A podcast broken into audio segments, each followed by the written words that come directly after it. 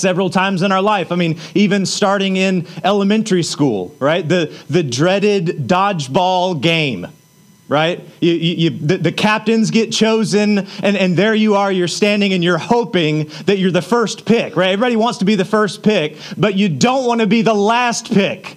Because if you're the last pick, that lets everybody know that you're unwanted and that you're unwelcome, that you're the worst person on the team. It's almost like, you know, there you are standing, everyone else has been picked, and there the, you know, the, the dodgeball captain is looking at you going, well, I guess I'm stuck with you. And as you grow older and uh, move on into high school, being excluded or the feeling of, of being unwanted only grows, doesn't it? In, in my high school, the, the lunchroom essentially established the social class. So as you walked in there, depending on what table you sat down at, uh, decided what rank you were. you, you, you were excluded from some tables. You were unwanted at some tables. And so, despite my physical physique, uh, I actually was not an athlete. Shocking, I know. So I was excluded from some of those tables. I was unwanted at some of those tables. And, and, and in, high school, you discovered there are different social groups that you kind of want to be a part of, but you're excluded, you're unwanted, you're unwelcome. You, you realize there's clubs and, and all sorts of things and, and activities that you want to be included in, yet sometimes you felt yourself being excluded. And, and as you got older and, and, and maybe you, uh, you know, graduated high school and, and, you tried to get into that college, but you were excluded and unwanted uh, from getting into that college that you wanted to get into. Uh, you started going down your career path, yet it just didn't work out the way that you wanted to, and you're excluded from that career that you really wanted. And, and as you enter into adulthood, you realize that things aren't that much different than high school. The, the, the, social atmosphere, there's still groups of friends and clubs and things that you want to be involved in, yet sometimes you, you feel unwanted or excluded. Okay, so, uh, so, so you're uh, looking on Facebook late at night and you see these pictures of people that you know are friends and they're laughing and having a good time at a party or a restaurant, and you think to yourself, why wasn't I invited? They didn't call me. And you get that feeling of exclusion and, and being left out. And, and the truth of the matter is, though we're all adults now, we still want to sit at the cool kids' table. And so we know very well that feeling of exclusion, that feeling of being unwanted and, and unwelome. And, and maybe that's you this morning. Maybe you've, you've come here with that deep sinking feeling. It's sometimes hard to put a finger on it, it's hard to clearly express, but, but that's really what it is. You just often feel unwanted, you just often feel excluded and, and not welcome. Let me ask a deeper question. Have, have you ever felt unwanted by God? Have you ever felt excluded from God, from His love, from His presence, from His fellowship? You see, oftentimes, many of us have been told so many times that, that, that we're unwanted. Uh, we have nothing to add, that we just, we're, we're, we're basically nothing. And so people have told us that so many times in our life, and we transfer that over to God. And we think, well, if my spouse uh, doesn't want me, if my friends don't want me around, if I'm excluded and unwanted here, God must feel the same way about me. So the problem is, many of us have been told or shown that we're unwanted, and we transfer that feeling over to God and believe that God must feel that same way. Others of us have a sea of stuff in our past, places that we've been, people that we've lied to, people that we've slept with, cheated on, websites that we have visited, horrible things that we have said and done, and we believe that God must be disappointed in us. God must want to exclude us. So, today's sermon is for those who feel like God looks down and says, well, I guess I'm just stuck with you. You ever feel that way? You ever feel like sometimes God looks down and says, Well, I, you know, I made you, I, I get it, but, but I guess I'm just stuck with you. So today's sermon is for those who often feel like God looks at them and they are unwanted That unless we perform, uh, unless we do all of the right things, say all the right things, act all of the right ways, then, then God will not love us. Today, what we're going to see in our text is this. Are you listening? You guys with me? I know it's chilly in here.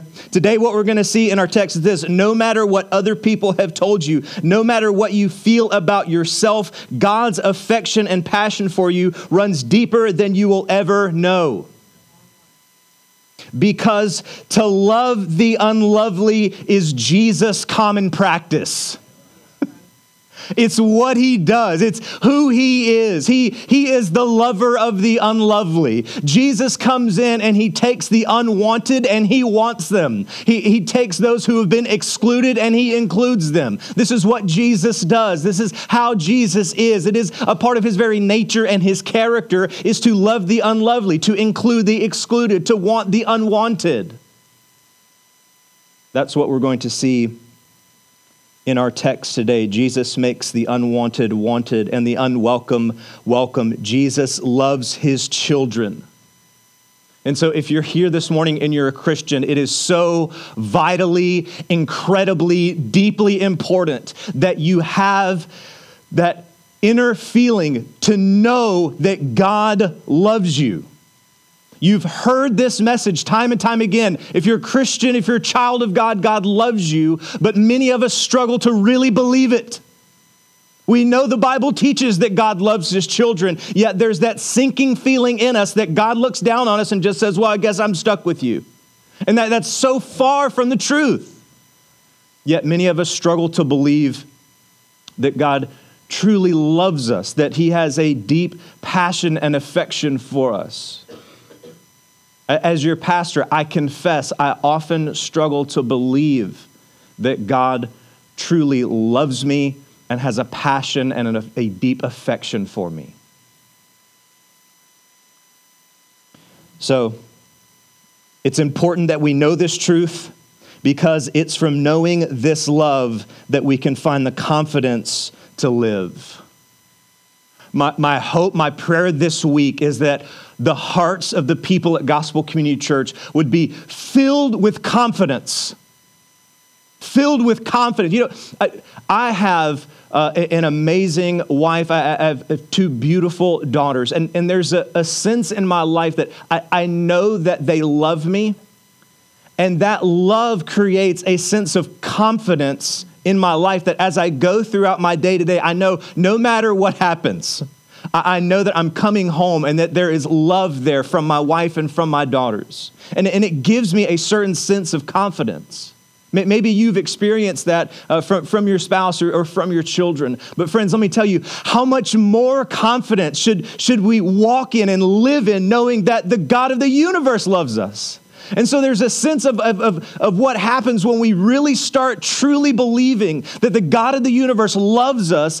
Confidence builds up in our hearts, and, and, and we're able to walk through life with confidence and hope and joy that no matter what happens, no matter the circumstances, no matter somebody says this or does that, or the car breaks down, the house blows up, who cares? I can walk through life with confidence because God loves me. So, if you're taking notes, jot this down. Let us have confidence, not in ourselves, but confidence that comes from the love that God has for us. I want confidence to well up in our hearts today. I want confidence to well up in our souls today as we as we lock in and sink in to the fact that God loves us. We've been traveling through Mark um, for seven weeks now. We find ourselves in chapter two at a very interesting time. We know that Mark has been this very fast paced narrative, and, and today we're going to again see another part of this fast paced narrative where, uh, where Mark is putting on display uh, the, the life and ministry of uh, our Lord Jesus. If you would, go ahead and get the text in front of you. I'm in chapter 2, Mark chapter 2. I'm going to start in uh, verse 13 today. We're just going to walk through this passage together and come face to face with the reality uh, that Jesus uh, is a lover of the unlovely. that Jesus makes it a habit of loving sinners, which all of us are. Verse 13. When he went out again beside the sea, all the crowd was coming to him, and he was teaching them. We find this reoccurring theme uh, all throughout Mark to where Jesus uh, is seen. Uh, the people come to him, crowds are flocking to him, and what does he do? He teaches. He preaches. Did Jesus have a healing ministry? Absolutely. But it was to validate the word that he was preaching. He would preach truth, he would preach the word, and people are kind of scratching their heads, wondering about it. And he'd go, All right, let me just show you. He would perform a miracle, and, and then they would uh, sort, sort of start to understand that this was a man of God, a man from God, and that his words are trustworthy and true, and you can believe it and follow it. Well, he was here teaching the crowds. He's, he's going out. He went out again beside the sea. Um, we, we, saw him gathered. Remember when he was gathered in the house and, and nobody could get to him and had to tear the roof off to get to him? Well, what's happened is the crowds have grown so large that, that there isn't a building anywhere that can hold all the people. And so he's forced to go out in these open spaces and open areas out by the sea, and the people come. He went out again beside the sea, and all the crowds was coming to him, and he was teaching them. Well, well what was he teaching them? What was the content of his message? Well, we got a a, a, glimpse of the content of the message back in Mark chapter 1, verse 15. If you would just flip over and take a look at that, it says this and saying, This is what Jesus was teaching to the crowds. This is, uh, again, Mark isn't going to lay out a big long sermon. He, he's not going to uh, give us a, essentially a transcript of Jesus' sermon. He's going to give us uh, essentially Jesus' three points. And Jesus' three points are right here. This is the message he was teaching the crowds as they came, as they came out. Verse 15, and saying, The time is fulfilled the kingdom of God is at hand. Repent and believe the gospel. There it is. That's, that's a good three point sermon right there, right? The, the, the time is fulfilled, meaning this that, that God um, has looked throughout all of time and, and He has created a plan to come and redeem His people. That, that God has set the entirety of the universe on the trajectory of showing up and intervening in a broken system, in a broken world, and loving and saving His children. And He has decisively made steps all throughout history at particular times to intervene and step in on human history. Uh, he, he did it with Abraham, He did it with with, the, with Israel and, and bringing all of this to the culmination to a particular point in time. And Jesus was saying, the time of God redeeming his people is right here, right now, in my person and work. The time is fulfilled. Jesus, his second point in, in Jesus' sermon would have gone something like this The kingdom of God is at hand, meaning I am putting on display what the kingdom is going to be like. That's what Jesus was meaning. So, so what did he do? Well, he healed people. He healed people because the kingdom of God is at hand. And in, in heaven, when the kingdom is fully consummated, there will be no sick people. There's not going to be any sin. That's why Jesus goes around forgiving sin. He's showing them, he's putting on display what the kingdom is like. And so he can say, The time is fulfilled, the kingdom of God is at hand. And because of those, those two things, now there's a therefore. This is Jesus' sermon. Again, point one uh, the time is fulfilled, the kingdom of God is at hand. Therefore, repent, meaning turn away from a life of sin, turn away from a life that is lived against God's ways uh, and, and, and his will repent and believe on the gospel, meaning place your heart's trust on Jesus uh, and, and his work on the cross to forgive you of your sins, to take away the wrath that should come to you, and believe that what Jesus did on the cross was for you. That's Jesus' sermon. That's, that's what he was preaching to them repent and believe the gospel. Jesus was a powerful proclaimer and a teacher. You have to understand this about Jesus. Jesus wasn't going around affirming what everybody said, thought, and did. Jesus wasn't showing up and saying, hey, whatever you want to do, I'm cool with that.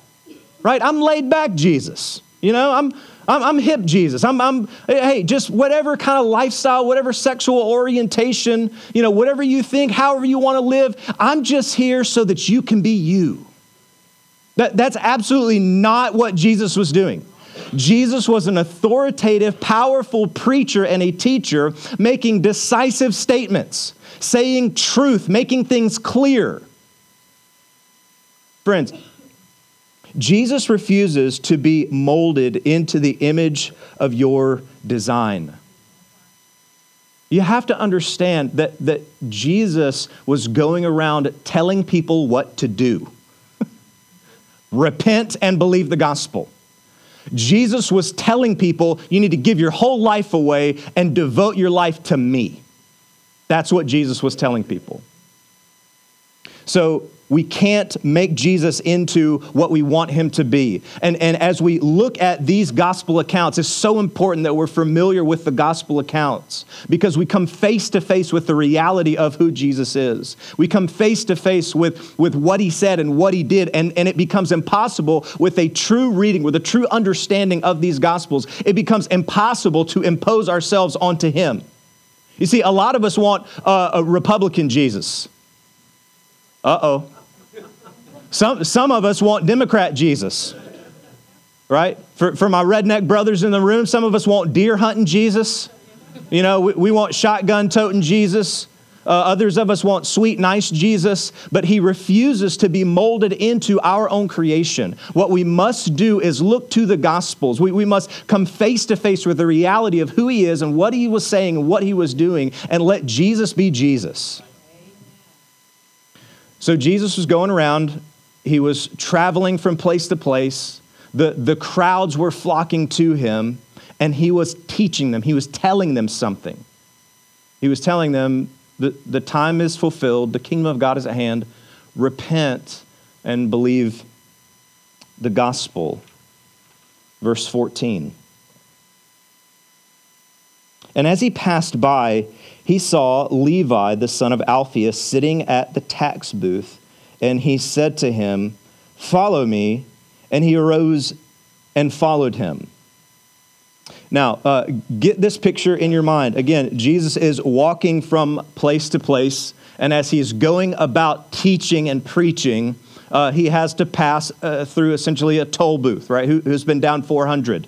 Driven down 400, come up to the toll booth, you know, uh, here in these days, they, they didn't have the cone shaped basket where you can throw your coins in and the gate comes up. There, so somebody had to sit at this booth, and as you passed by, uh, they would, you know, exact a tax on you for different things. There, there were different types of taxes, um, j- just like there are today. There are different types of taxes, and so there is a a guy sitting uh, here at this this tax booth. Now, he is a tax collector. Uh, if you want to talk about someone in this society who was excluded, unwanted, and unwelcome, it was a tax collector. Now, uh, the truth is, we understand the dislike for tax collectors. Right? No one in here says, I have a burning love and passion for the IRS. I just love it so much. I am excited every time I get my paycheck. I just look down and I see the money that Uncle Sam has taken away, and I think, joyful sacrifice. right? No one does it. No, no one says, I am so confident that you know our government is going to wisely spend my tax dollars. I am just excited to give them my. Okay, so, so that's not anyone's heart. We, we understand a, a dislike um, for tax collectors, paying taxes and, and tax collectors in particular. But uh, the problem is there is another layer of hatred for tax collectors uh, in the first century. You have to understand these were uh, Jewish men who were taking money from other Jewish people for an evil uh, Roman government who had come in and taken over. So, so there was an extra level of hatred uh, for these type people. So uh, again, we're, we're about to get dive into some nerdy history. So just go with me for a second because it's important so you understand um, wh- what these guys were like. So here's how the tax system worked. It was, it was complicated, much like our tax system is, is complicated. What would happen is Rome would come in, they would take over an area. They would then look at that area, the people and the jobs and, and what was happening in that area, and they would estimate how much revenue from taxes they believed they would bring in. Then what they would do is they would farm that out to the locals to collect that tax uh, because the Roman government didn't want to be there on site. The, the, the, I mean, Rome was huge. They couldn't be everywhere. And not to mention, again, collecting taxes didn't make Rome that popular. So they farmed it out to the locals to do it. So these, these locals, or uh, sometimes they would get together and create investment firms. and they would purchase that area from Rome up front. So let's say Rome takes over an area, they look at it and say, ah, we think probably we could, we could bring in 100,000 in taxes per year.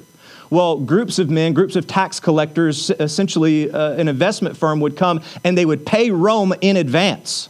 They, they would make a bid and say, hey, we'll give you 100000 to collect taxes here in this area. And Rome would say, all right, great. They would take the 100000 and then what they would do to that investment firm is they would give them the authority to collect tax. Now, those groups of tax collectors or the investment firm would want to pay, you know, be able to pay Rome. They want to get their money back and some. So their goal is not just 100,000, their goal is 150,000, 200,000, 300,000, trying to double or triple uh, the amount of their income. So that's the system. Now, the, the reason I told you that is because I want you to, I want you to understand about these tax collectors was this. They tax collectors were generally a nasty group of people because they had to be experts at extortion. I mean, th- these were the types of guys that got you going and coming, right? I mean, if you're on the way out, oh, there's a tax to leave, and then you come back, oh, there's a tax to come back in. And, and they could essentially, because they had the authority of the Roman government, they could make up whatever they wanted to. You know, today there's a walking tax. Today there's a shoe tax. There's a, you know, oh, you're wearing a hat. That's an extra five bucks. That they could do whatever they wanted to. And so they were generally pretty nasty people uh, because they were experts at extortion. The Mishnah, uh, which is a very important uh, book in rabbinical uh, literature, essentially a Jewish holy book, says this about tax collectors. Tax collectors would make daily rounds, exacting payments from men with or without their consent. Tax collectors were essentially thugs, thieves, common criminals, and they just so happened to be backed by the state. Tax collectors were seen as unclean. Uh, a good Torah following Jew would never do business with Gentiles, and that's exactly what these tax collectors were doing. They were Jewish people who were doing business with the Roman government. They believed that to consort with anyone unclean makes you unclean. So if a tax collector even visited your house, your whole house was considered unclean. Poor Jews were forbidden to receive alms from tax collectors because their money was dirty, and, and tax collectors were not allowed into the synagogue and certainly were not allowed into the temple. Tax collectors were seen as traitors. I mean, again, get, get, that in your mind. Imagine if we were invaded by China or Russia, right? They, they take over America, and, and there are some Americans who start collecting taxes for China or Russia, even though they've come in and, and killed people and taken over. I mean, we wouldn't think very highly of them, would we? So these tax collectors were seen as traitors. They were a disgrace to their family. I mean, if you became a tax collector, you were excommunicated from your family, right? No Thanksgiving for you. And, and you are certainly off the Christmas list, right? That itchy sweater you were going to get from grandma this year, forget it. You became a tax collector. Th- these guys were, were totally unwelcome, unwanted, excluded, looked down upon. That's who these guys were. They, they realized their place in society. They, they realized, hey, we have a way to get a bunch of money, um, but, but we're going to be excluded, unwanted outcasts. And, and there was a sense that they felt that. They felt unwanted. They, they felt excluded. They, they knew. They, they knew that about themselves. And I think some of us feel that way because maybe we had a parent that told us that repeatedly. You're not worth anything.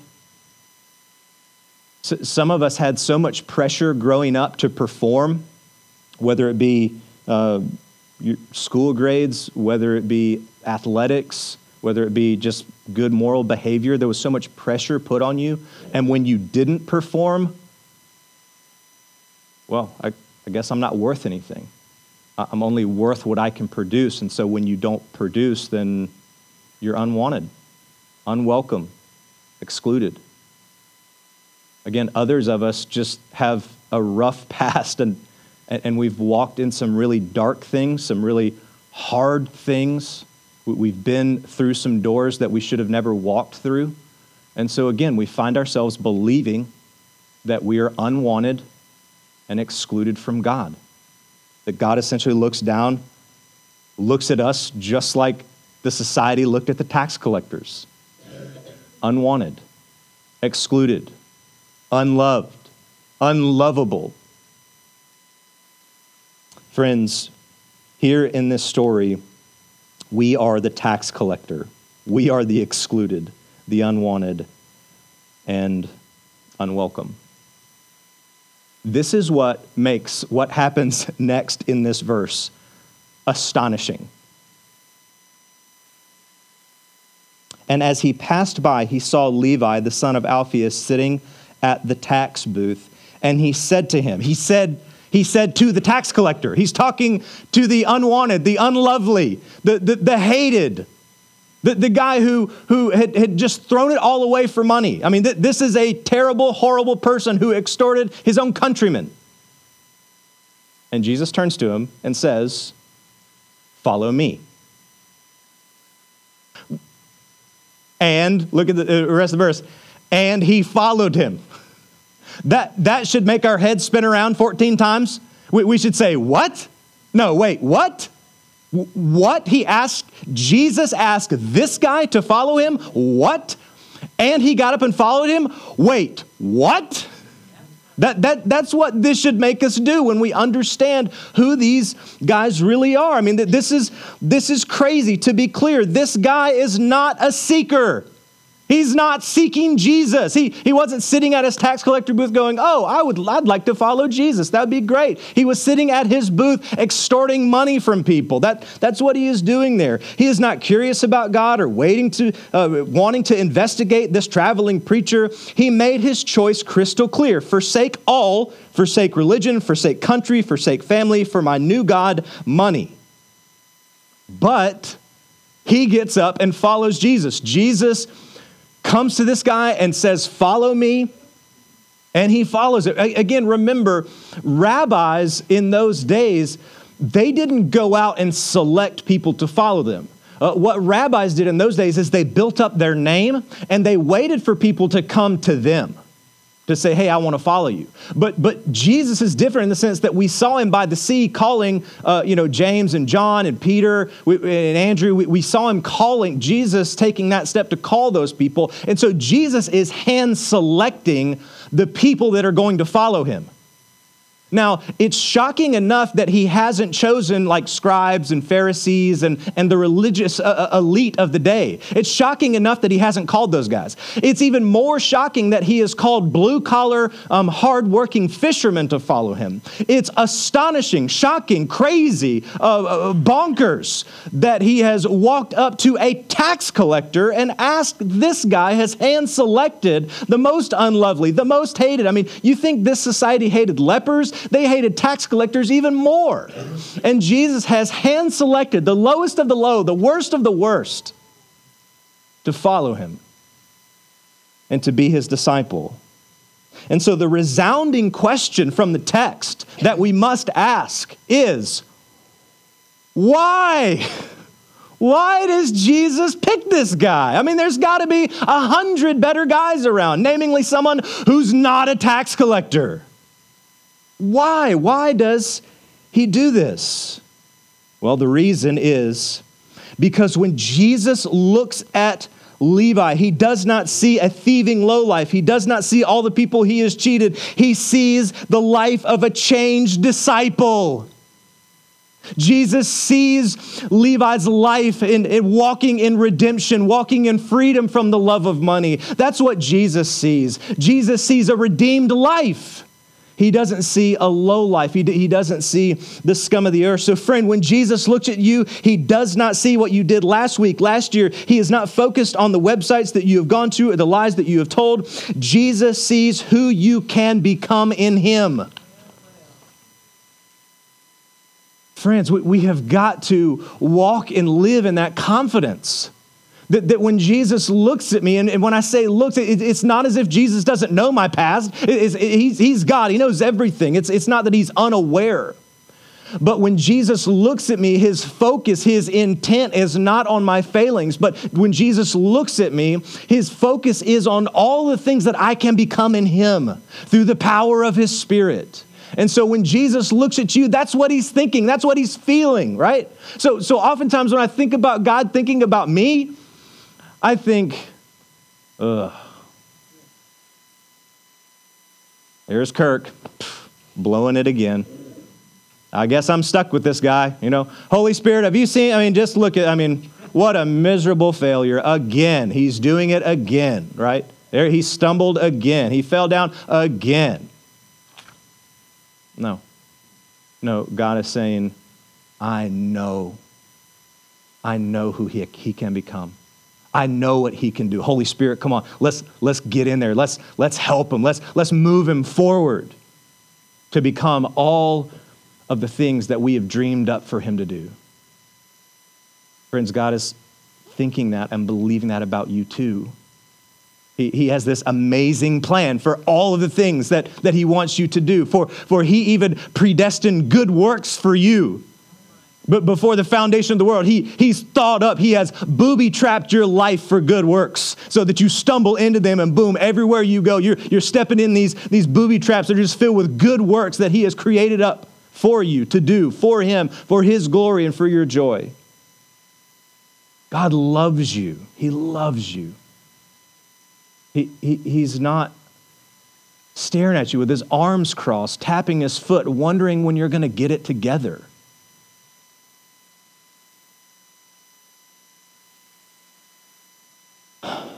If you're taking notes, jot this down.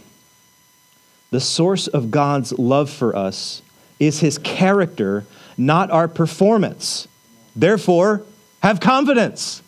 I can be so confident God loves me. I, I can walk in confidence through my day to day life because it's not, God's love for me isn't based on what I do. It's not my performance. It's not, listen, it's not even how good this sermon's going, okay?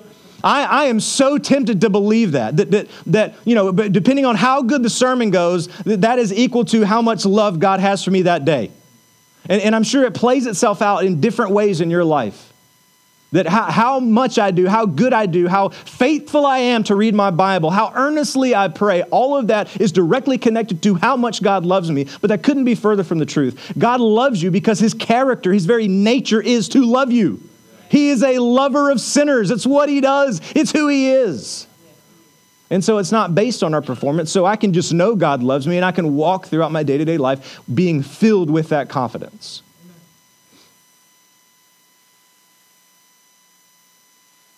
Verse 15.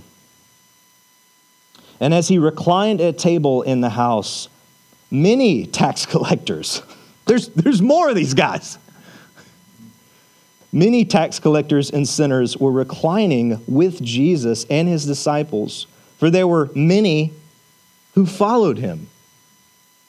So they're, they're reclining at table. That um, the, the custom was there would be a, a table and it would be very low to the ground. And, and they would kind of lay, kind of leaned up on one arm with their legs kicked out, their head kind of towards the table, and, and they would reach, you know, and, and eat. That, that was kind of their custom. They weren't sitting in chairs, they were kind of like laid out. That, that, that's what they were doing. But, but they're sharing a meal. They're, they're sharing a meal. Again, we, we have to pause and go, wait, what?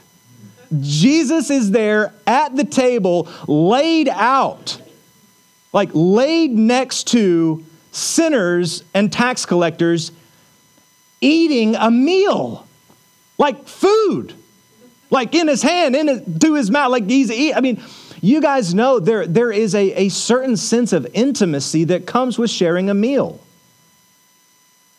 And, so there's Jesus walking in this intimate relationship with tax collectors and, and sinners. I mean, th- this, is, this is crazy.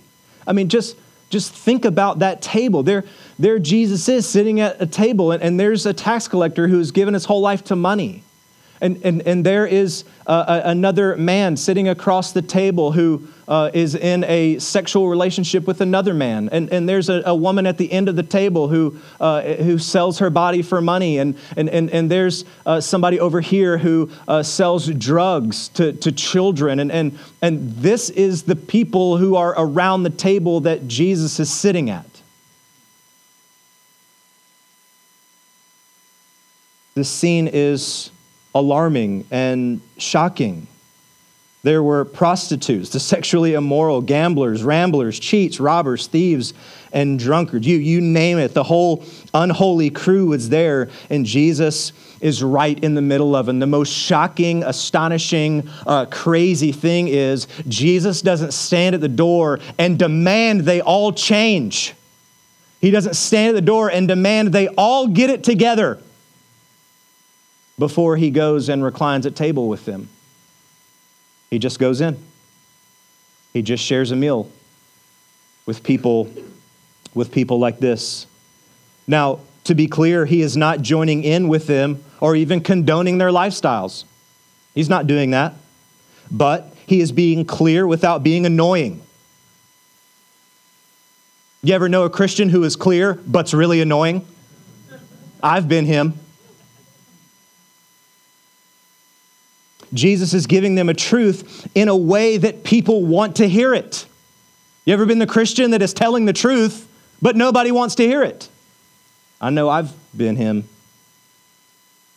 We know that Jesus is uh, being clear without being annoying and that he's giving truth in a way that people want to hear it because Jesus keeps getting invited to parties.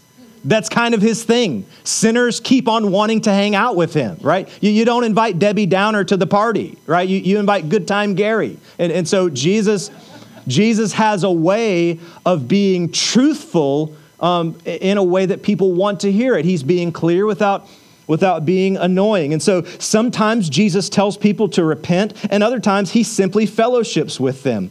Don't let only one of those be your norm. Jesus does both. He, he clearly tells people, repent, stop sinning. You're blowing your life up. Don't do that. Other times, he just reclines the table, laughs, cuts up, and shares a meal. But, but we have to figure out how to do both. Oftentimes, we, we'd like to just stand over here right? Look at those awful sinners doing all that terrible stuff. I mean, my cousin, can you believe her? I mean, I've told every time I see her, I tell her, you know, she's messing her whole life up. Okay?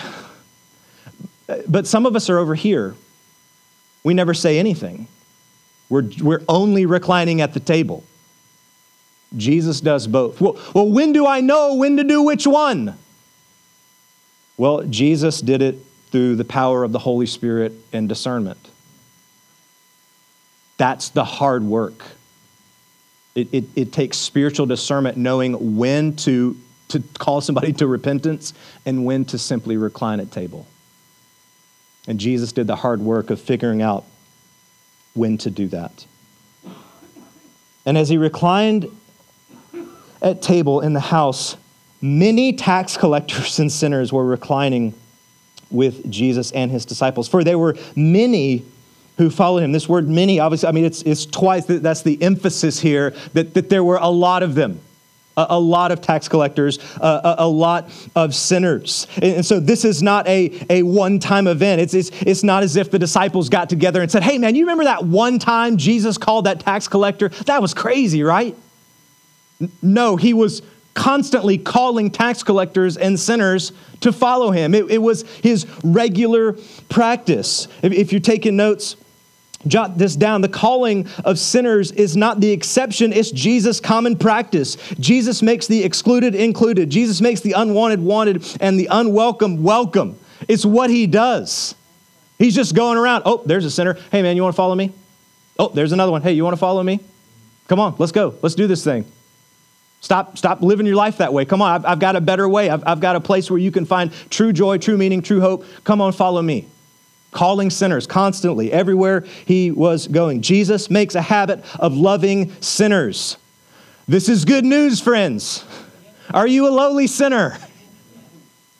Welcome. You're welcome here if you're a lowly sinner because we're all lowly sinners. And guess what? Jesus makes a habit of loving lowly sinners. It's who he is, it's what he does. Well, there's nothing more that religious people hate more uh, than Jesus loving lowly sinners, right? There are some religious elites that we're about to meet, uh, and they are not excited that Jesus is hanging out with these sinners.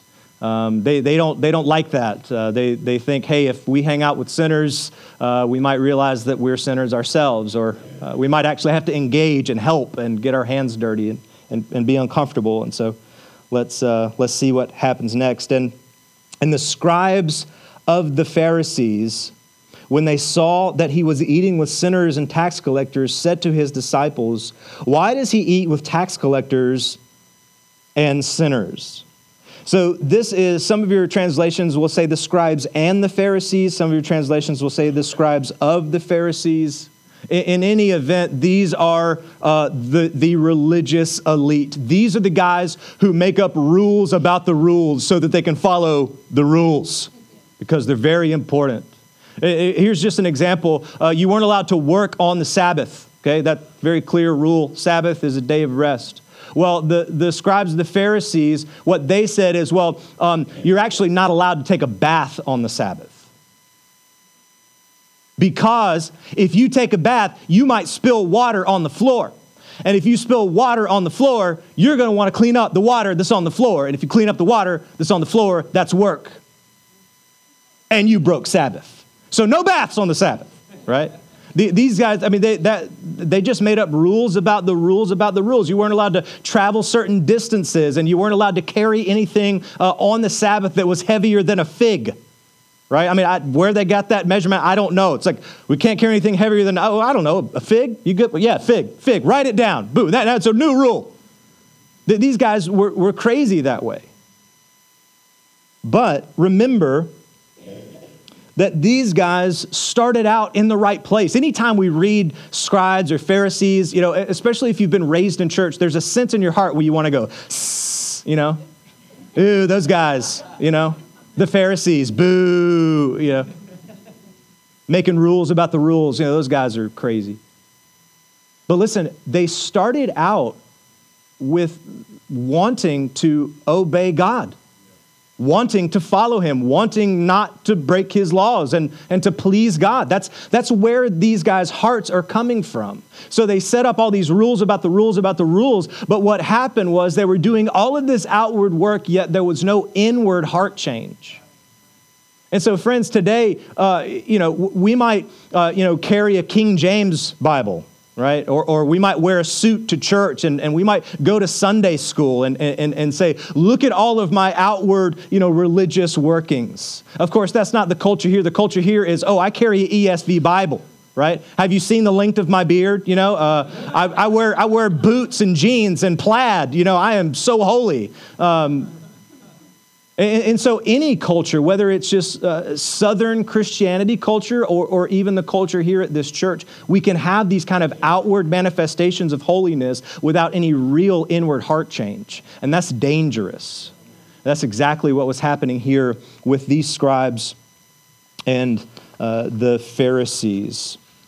So, uh, they have a question uh, for, for Jesus and his disciples. Look back at it and the scribes and the Pharisees when they saw that he was eating with sinners and tax collectors. Okay, it's, it, it's interesting that how they saw that. I mean, were, like, were they walking by the house and the door was open, or was, were, were they eating maybe like in an open public space? We're not really sure, but, but they see what Jesus is doing. And here's the question Why does he eat with tax collectors and sinners?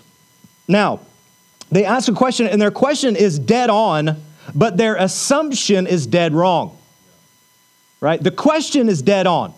Here is a holy man of God. It, was so obvious, even for the people who disliked Jesus, hated Jesus. Um, it was so obvious that he was a man of God because, one, of the way and the authority that he taught, but then he was backing it up with these insane, crazy miracles. So they, they were pretty sure that this was a man of God. And so the, the question is what business does light have with darkness? I mean, the, why is he, why would a holy man of God hang out with unclean, unwanted, excluded type people? He, he shouldn't be doing that. So, so the question is dead on, but their assumption is dead wrong. Their assumption is dead wrong because they assume that while Jesus is here on earth, he has the option to eat with people who are not sinners and tax collectors, namely them. That's their assumption right? Uh, I mean, why is he eating with those terrible sinners? Shouldn't he want to eat with us? I mean, we're not sinners. We're not like those people. We haven't done all of those terrible things, right? We, we're, we're the holy ones. We've got it all together, we've got it figured out. They, they missed it, they assumed incorrectly. They should have assumed that Jesus can make sinners clean. That should have been, why is he eating with those people? Okay, that, that's the right question to ask. And instead of assuming uh, Jesus has the option to eat with people who aren't sinners, which he doesn't, they should have assumed why is he eating with those people who are unclean? Oh, maybe Jesus can make them clean. Why is Jesus eating with people who are unlovely? Oh, maybe it's because Jesus loves the unlovely. That, that's what they should have assumed, but their assumption was wrong, even though their question was dead on. Let's look at how this section of text closes out. Verse 17. And when Jesus heard it, he said to them, Those who are well have no need of a physician, but those who are sick. I came not to call the righteous, but sinners. Can you imagine a doctor, um, you know, working his way through medical school? I mean, just working his fingers down to the bone, all the textbooks and reading and writing and turning in the papers. He, he, he, graduates medical school, opens his own family practice, and, and on the day that they open up, he says, Yep, uh, we are not going to see any sick people at all. What? Nope, no sick people. Well, I mean, this is a doctor's office. I've opened up a family practice, but no sick people are allowed to come in, only other doctors and people who are well. Friends, sadly, that's how many of our churches act. Sadly, we, we have this idea that um, uh, the, the church is essentially a, a country club for all the people who have it together, when in reality, the church is a hospital full of broken, wounded, hurting people who need the healing power of the gospel. So Jesus says, uh, those who, who are well have no need of a physician, but those who are sick. Now, Jesus here is not suggesting that there is a righteousness apart from him. So Jesus isn't saying, well, there's two groups of people. Uh, these people over here, they're all righteous and good, and I didn't really come to help them, but these people over here are sinners and they're broken, and I, and I came to help them. What Jesus is doing is he is emphasizing his ministry. He is emphasizing what he is there to do, uh, which is to redeem sinners. So, friends, write this down. This is the irony of the gospel. Okay, this is the irony of the gospel. People who know that they are big fat sinners stand closer to God than people who think themselves righteous because they are aware of their need for transforming grace. people who realize they are big fat sinners are, are closer to God's heart. They, they realize and they see themselves for who they are. And, and the people who think they don't need Jesus, the, the people who think they've got it all together, they're actually standing further away because they don't realize their need for transformation. They don't realize their need for, for God's love and for His saving grace. They don't realize how broken and lowly they truly are. And so Jesus is saying, hey, um, if, if you're going to be a part of this kingdom, if you're, if you're going to be a part of this great grace that I have to offer, it begins with realizing your lowly state.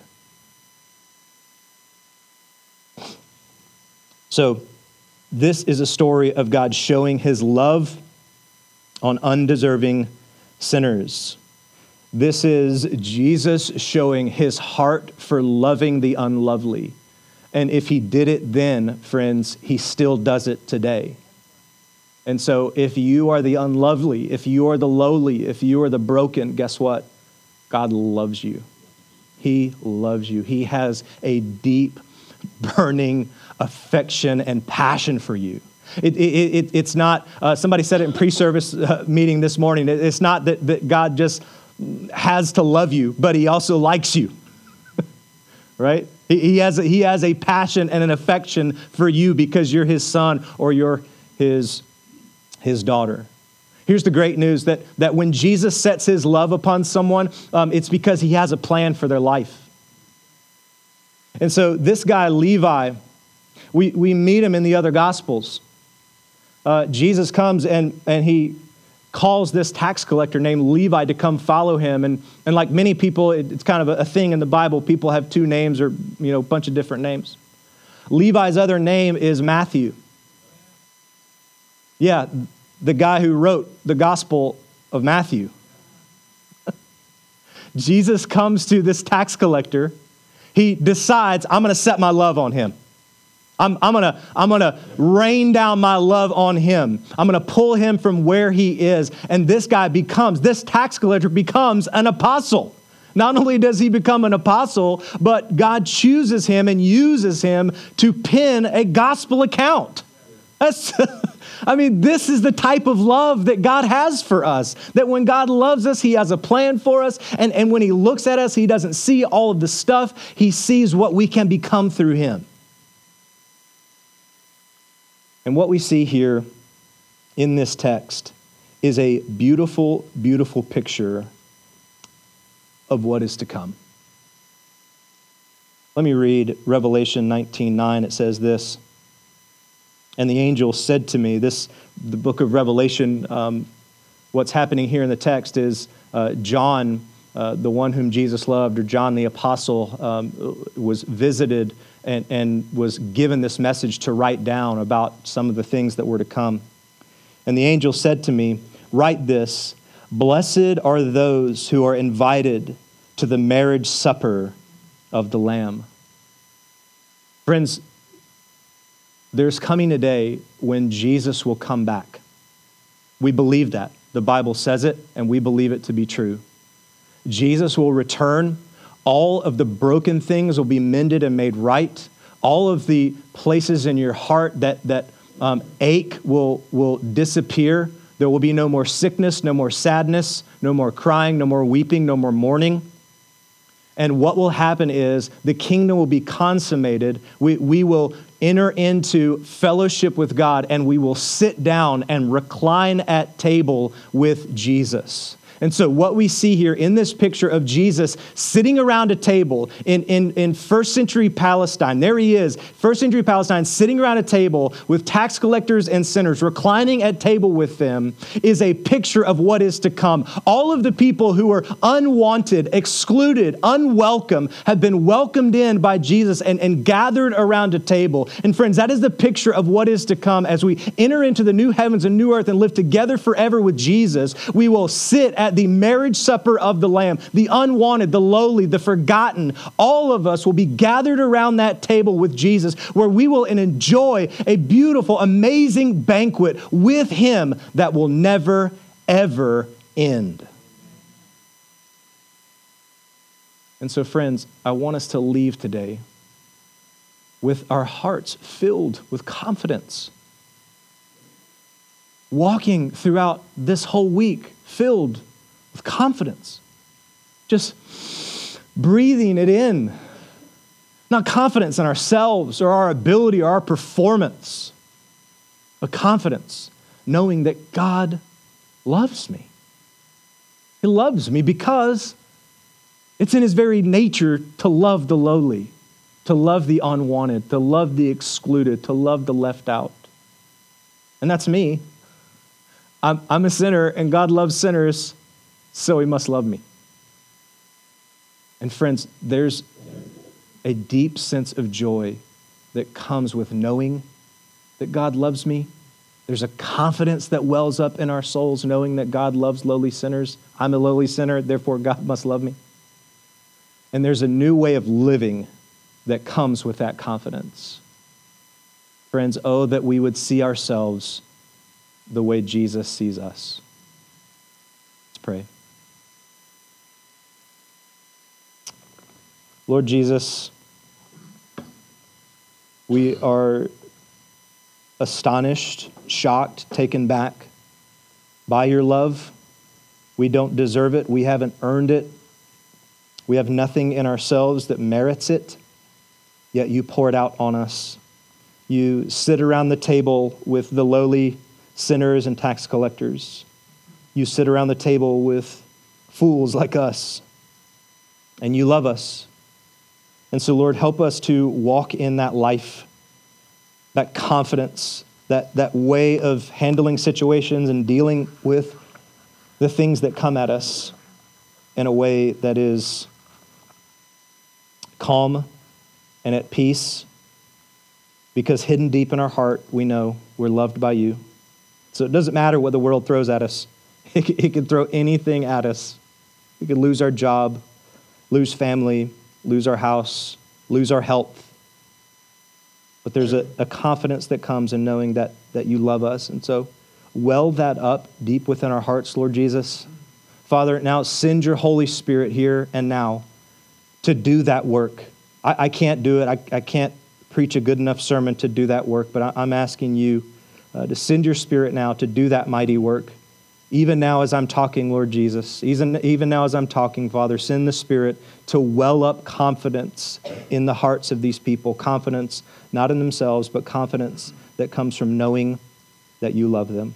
I pray and ask all of these things in the mighty and powerful name of Jesus Christ. Amen.